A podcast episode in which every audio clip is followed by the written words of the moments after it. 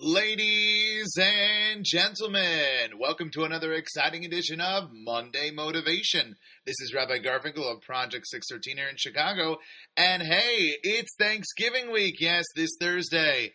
Americans all over the nation will be enjoying turkey with another one or two people. Well, however many people you're celebrating with, it is a time classically in America where everyone, every good American gets together and gives thanks through eating turkey and cranberry and stuffing and all the goodies. Plus, of course, the traditional five five games of NFL football stuffed and comatose on the couch. Oh, we all see the vision. We all see the vision. Okay, so Thanksgiving is a fun day for family get together. I wish everyone uh, a beautiful day and happy with their family, those that can get together. Uh, but it brings up a question what does it mean to give thanks? What does it mean to be grateful for something? And no one has written the book on gratitude like the Jews. In fact, our very name, Yehudim, Jews, means thankers, to thank. Leah, one of our wonderful matriarchs, it was supposed to be that each of the matriarchs, the four matriarchs, were supposed to have three sons for the 12 tribes.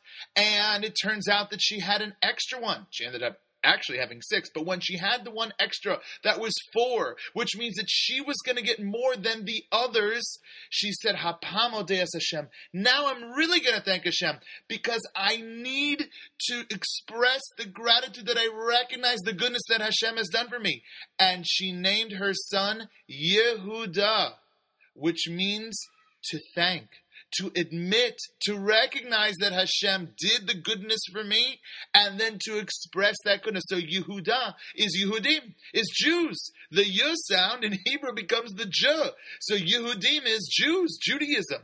That's who we are. We're thankers. And we see from the A to Z of Judaism, the Aleph to Tav of Judaism is thank you. Wake up in the morning and we say blessings. We thank Hashem that our bodies work, that our, we can see, that we can get out of bed, that we can take steps, that we have clothing, that we can think straight. And then throughout the day, we thank Hashem that we have food. How many people genuinely, before you eat, actually stop for a moment and say thank you for food?